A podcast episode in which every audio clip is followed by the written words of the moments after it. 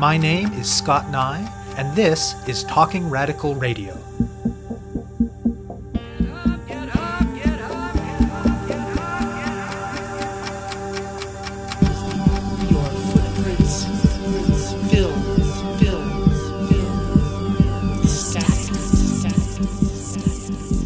Hello, and welcome to Talking Radical Radio, where we bring you grassroots voices from across Canada.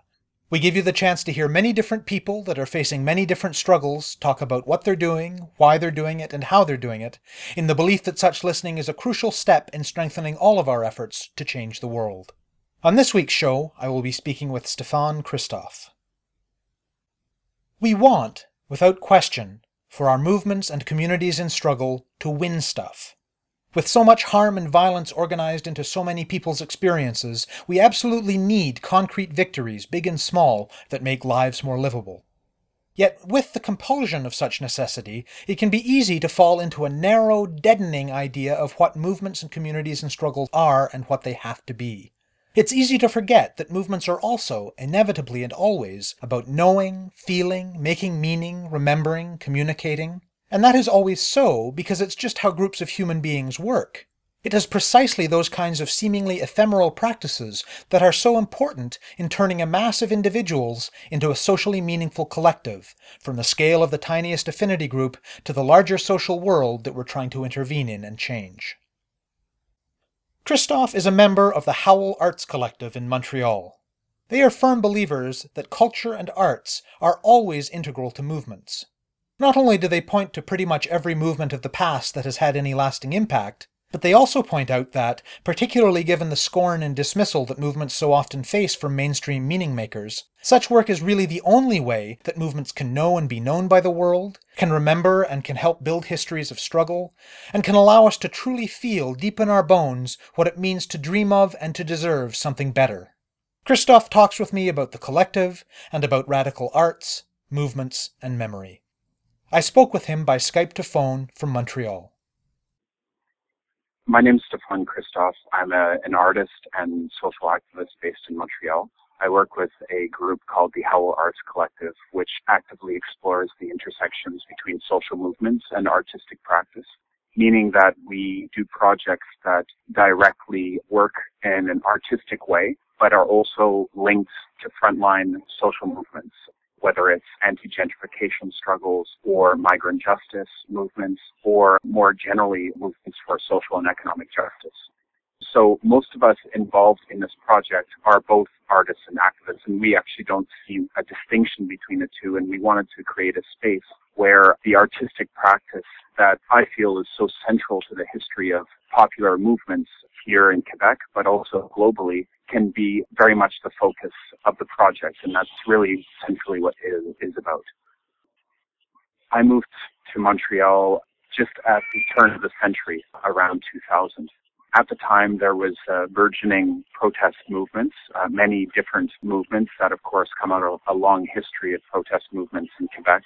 And these were protest movements historically that simply weren't asking for reforms of the electoral system or the political process, but movements that really were about transformative social change, that were really looking at the roots of injustice, colonial and capitalist realities that, you know, have shaped Quebec for so long.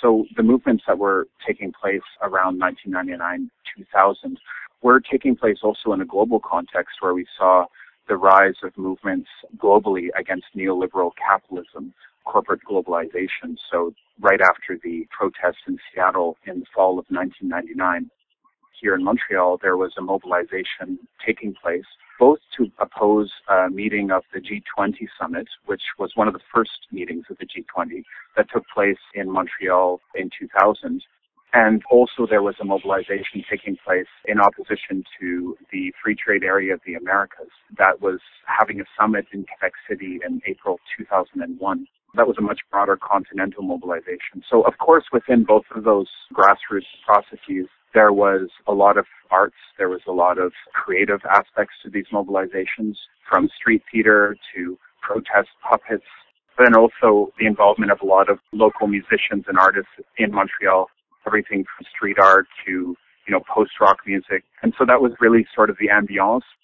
I had always, of course, been interested in frontline social movements and also the arts, but it was really great to be in Montreal at a time where those two things were really converging in a real way and my involvement in the mobilization towards the Summit of the Americas in Quebec City in uh, April 2001 really focused on the arts including we, we held a, a, poetry reading in Quebec City called Free Verses of the Americas. And we invited poets actually from all over who were going to be in Quebec City for the protest to participate.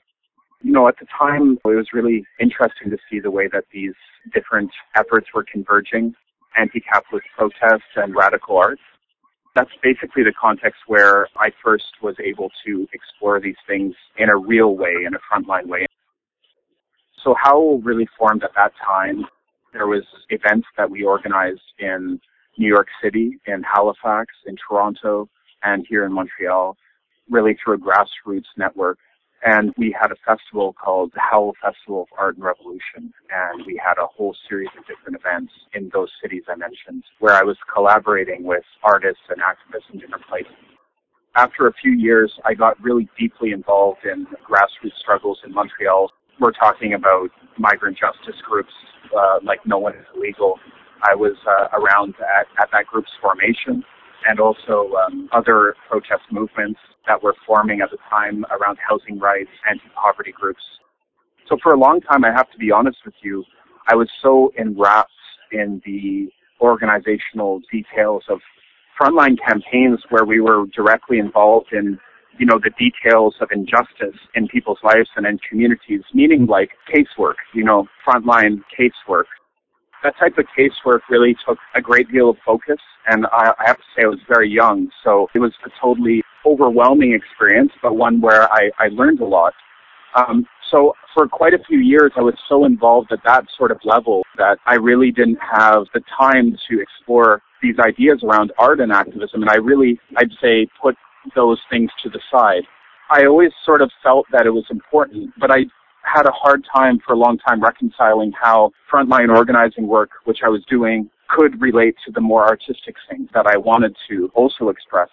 So luckily over time, and especially around the Quebec student strike, almost a decade later, in 2011, 2010 is when the organizing began for that. But of course, the strike really took place in 2012. Again, we saw this massive creative expression and an artistic aspect to that uprising, I think is an accurate way of describing what happened here. And given that I was involved in around that process of mobilization towards the protests in 2012 again, I was really excited to see the artistic aspect really come to life. I worked with a group of comrades, of friends at the time who were also artists but were directly involved in the movement and what we did is we formed an arts collective called Howl, which was based on the idea that I had originally worked on with other comrades about a, a decade before, but was sort of reformed in the context of that upheaval and the strike that had happened more recently in Quebec. And since then, we have been working consistently to explore what art and activism can do together. And tell me a little bit about uh, the other folks in the collective. Have their trajectories been similar to yours, or is there a broader range of people in politics that are feeding into the collective? It's broader in terms of age, for sure. You have people whose first experience with political protest movements was around the strike in 2012, like their first frontline experience. And then there's people more from my generation that really had their political education take place during the anti-globalization movement. And then of course people are from, you know, all sorts of different backgrounds. It's really a diverse group that is, is tight. It's, it's very modest in size, but we're sort of a group based on affinity. We are a small arts collective. And what we do mainly when we do different projects is we coordinate with different groups and campaigns. So for example, we just had a festival here in Montreal and we opened the festival with a benefit for the campaign for missing and murdered Aboriginal women. So the group here in Montreal who is really organizing a lot of things around that is called Missing Justice. We partnered with that group to organize a benefit for Missing Justice and co-organize a cultural event together which featured many Aboriginal Indigenous artists. So as a small collective, we reach out to different groups to co-organize projects. So for example, we work a lot with the Cinema Politica group, which is a great radical documentary film project. So whenever they present films around different social movements with a focus on the arts, we collaborate with them. Again, in our recent festival, we co-presented a screening of the latest work by a great indigenous filmmaker named Alanis Obomsawin, whose latest film really touches on the struggle around First Nations education and particularly the community of Attawapiskat. These are sort of examples of some collaborations that we do.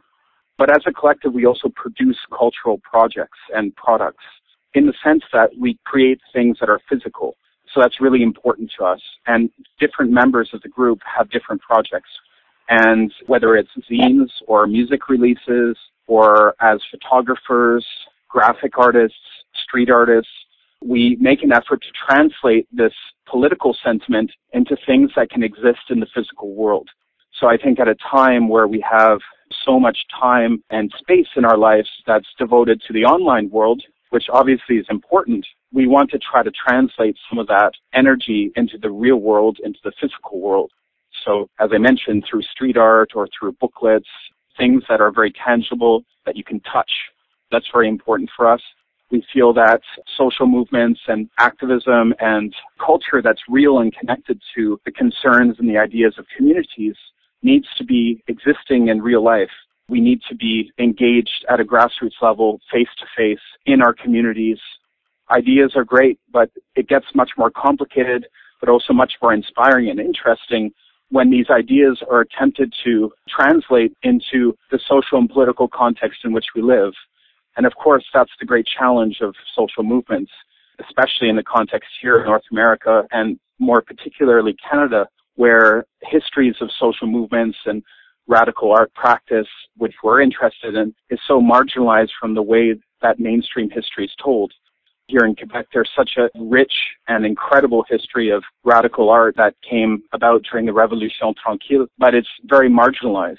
There's such an amazing tradition of indigenous art that has expressed anti-colonial struggles for generations, but the context for that art is more often just dismissed and not explored. So these are some of the ideas that we're trying to work with. Tell me in a little bit more detail about some of these concrete cultural products that the collective or members of the collective have produced. One thing that we've been working on is to make zines, so little booklets basically. And these are booklets not written by experts, not written by academics, but booklets by frontline social activists. So, for example, one project we recently did was with the Immigrant Workers Center, and we worked with an activist there named Mostafa Henaway to put together a booklet of his writings and analysis based on frontline experiences organizing with immigrant workers here in our city. And it sort of is an analysis of the economic crisis in Canada for working people, poor people, marginalized communities, especially as austerity measures are imposed Uh, another booklet we did was one that I worked on, which was collecting writings from around the Quebec student uprising, putting that into English because there's a very important amount of analysis and information around what happened here in Quebec during the student strike that I feel is missing in translation. We also worked with a feminist street art collective called Off Mural, bringing together different feminist street artists who have been doing work on the streets here in our city say, for example, around decolonization struggles, also street art around gender justice. So we worked with them to put together a series of texts by different artists who are involved in the Off Mural group. So as I, I mentioned before, these booklets attempt to bring into physical form, into text, the ideas of social activists, but also artists who are not recognized or not given voice in mainstream artistic circles or in regards to social activists and mainstream political narratives. We also release music projects.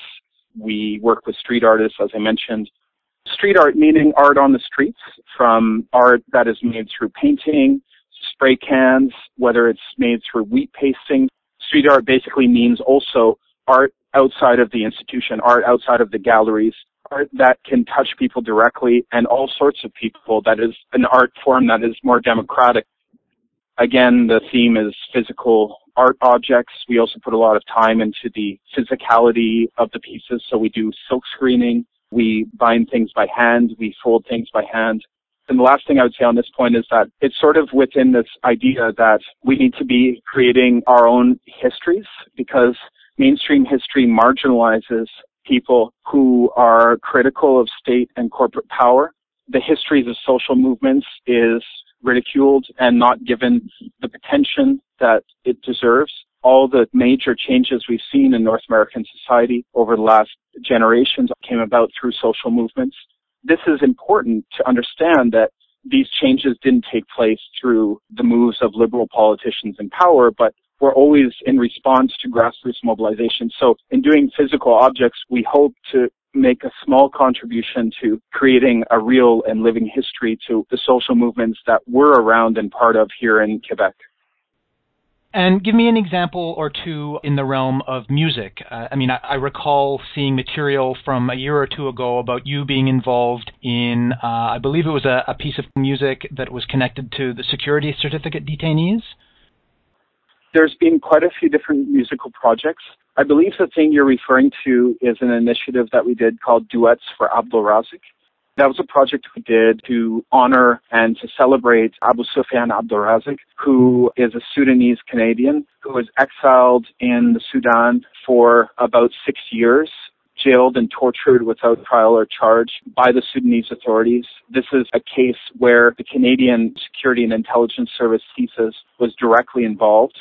So there was a big grassroots campaign that took place involving different communities, different actors to have Abdelrazik's constitutional rights recognized his rights under the Passport Act because basically after he was released in Sudan, Canada wouldn't allow him to return. There was a grassroots campaign that took place on different levels. Also, there was work done by lawyers, and eventually a federal court ruled that Canada had to allow Abdelrazik to return to his family who lives here in Montreal.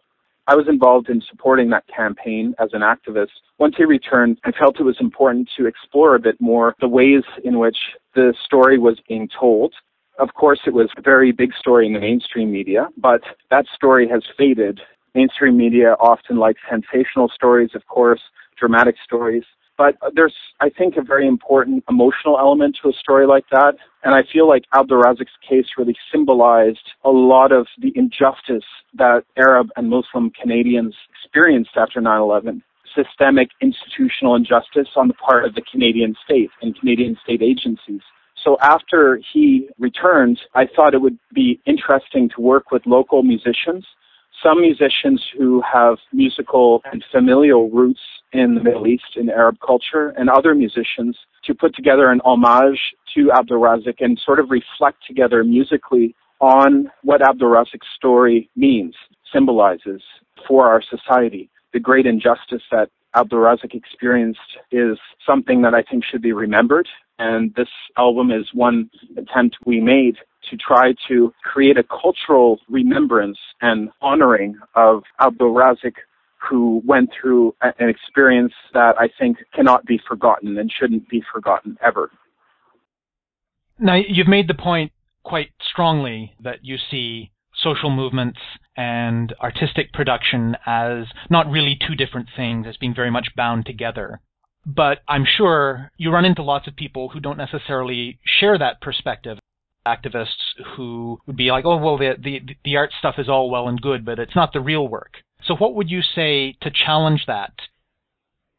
The thing that I would mention is that if you look into the history of social movements, of activism anywhere in the world, how do we remember those movements, right? Often through culture, through the arts, whether it's through poetry, whether it's through song. You know, when we think of, for example, the coup in Chile in uh, 1973 against Allende, we think, of course, of the context of U.S.-backed military interventions throughout Central and Latin America, but also we remember artists like Victor Jara, singer who was killed by the military junta, which took power, and he really symbolizes that experience. If we look to Palestine and we look at the struggle of Palestinians for freedom, the whole formation of the Palestinian national movement that really took the world's attention in the 1970s and 80s, more often than not, we remember that period, especially in the Middle East, that period is recalled by artists. And if we look to Quebec, the way that the Revolution Tranquille, the Quiet Revolution, is remembered, through poetry, like poems like Speak White, the poem that famously linked the Quebecois struggles for economic and social and linguistic justice to anti-colonial struggles around the world. If we look to uh, Black Power movements in the United States, artists like Emory Douglas, who was the Minister of Culture in the Black Panthers, whose iconic drawings we remember and recall until today. If we look, for example, to the Parisian student uprising in 1968, we see drawings, you know, the beauty is in the streets, iconic poster images that were created by workers and students at the time of the revolt in Paris. I think if we look to the history of jazz, pieces like Alabama by John Coltrane, the history of jazz as a resistance music, as a, a music that really exemplified the African American struggle for freedom. This is how we remember popular history. It's often translated through the arts. So I think the point is obvious uh, that today that doesn't change. I mean, the way that we recall now the political changes that are taking place in our world and the massive injustices that are taking place is often expressed at that level, at that artistic level, which I think actually in a lot of ways speaks to our hearts, speaks to our minds in ways that are beyond specific political demands, but ways that are more internationalist, human, that really touch at the heart of who we are as human beings. Another question that comes up for me, and I'm not exactly sure how to phrase it, but with any organizing, the practicalities, the logistics of it are always difficult. Finding the energy, finding the time, finding the resources in a, you know a world where we all have to work increasingly hard at increasingly precarious jobs just to survive. What practical steps does the collective and do the members of the collective take to ensure that they have the space and the time and the resources to engage in the kinds of projects that they want to engage in? The point that I would actually bring up in response to that is the point of gentrification. And the reason I bring it up is that Montreal is a city that is a big city in North America or in Canada or in Quebec that is more affordable to live in. Rents are lower than Toronto or New York City or San Francisco or Vancouver. But at the same time, it's a vibrant city with a lot of internationalist spirits, people from all over the globe going through the city every day, a city with a very dynamic history. So I bring up gentrification because the city is changing, right? And rents are going up. Life is becoming more expensive, not at the same rate as a city like San Francisco or New York. So as gentrification takes place, the possibility for people to live and to have the space and time you're talking about to be creative and to make art that isn't necessarily tied to the marketplace. And I think that that's a really important point to make, right? We are doing artistic projects that are not about cash. They're not about creating a product. They're about reflecting on our society and on the different voices of intervention that are trying to create social change. So art is not something to be bought and sold art is something to reflect the times in which we live and the spirit of our experiences. So in a city that is less expensive, more of that is possible. So the fight against gentrification is very important because as landlords raise rents, as people make giant condo projects that are only for people, you know, who make $100,000 or more a year, making art is less and less possible all the things that make cities interesting in terms of like how people remember histories is often through the arts, right? But if you gentrify the city and create a playground for the rich, then there is no space to make arts that is not directly tied to the capitalist market which generally creates art that is boring and is made for financial gain. It's not made to try to create social justice or to be part of struggles to create a more just world, right? So this issue of gentrification, I think, is very important to address. Beyond that, I think the thing I would also mention is that as a group, Howl is not institutionalized. We don't rely on grants. We don't spend a lot of our time writing grant proposals, things like that. We are a grassroots group. We do things within our means, which is a very small means. We are a group where everybody else is working like myself. I do a working class job. I'm a night shift doorman. I work full time doing that. I have for quite some time. It allows me to pay my basic rent and expenses. And then during the day, I do art. Other people in the group are also workers in different jobs. I'm being very specific about the job I do to try to put it out there that like there's nothing wrong with doing working class jobs to survive. Doesn't mean that the other things you're doing in your life aren't valuable. I think community sector jobs also are great, but they're very demanding. I've done those jobs too. So it's a balance, it's a constant discussion, and it's one that we should always be visiting and asking about. And it's a challenge that we face as activists who are against capitalism who are against the financial system in which we live, but have to survive in it, right? So this is a very difficult question. Tell me about any projects that are currently in progress or that are upcoming from the Howl Arts Collective that you're particularly excited about. Well, we've launched a festival and a convergence that will take place every year. It takes place at the end of April. We had our first this year. So we're already looking towards next year it's pretty locally focused, but also people are welcome from other places. And this is really a convergence to actively think about and to actively explore that relationship between arts and social movements. So that is something I'm very much looking forward to building. And we're still working on releasing music, on booklets. We have various projects that are taking place. We always update everything on our website, which is howlarts.net. We also organize a lot of panel discussions that are grassroots, that are free to attend, and that are sort of visiting the very topics that we've been discussing. You have been listening to my interview with Stefan Christoff of the Howl Arts Collective in Montreal.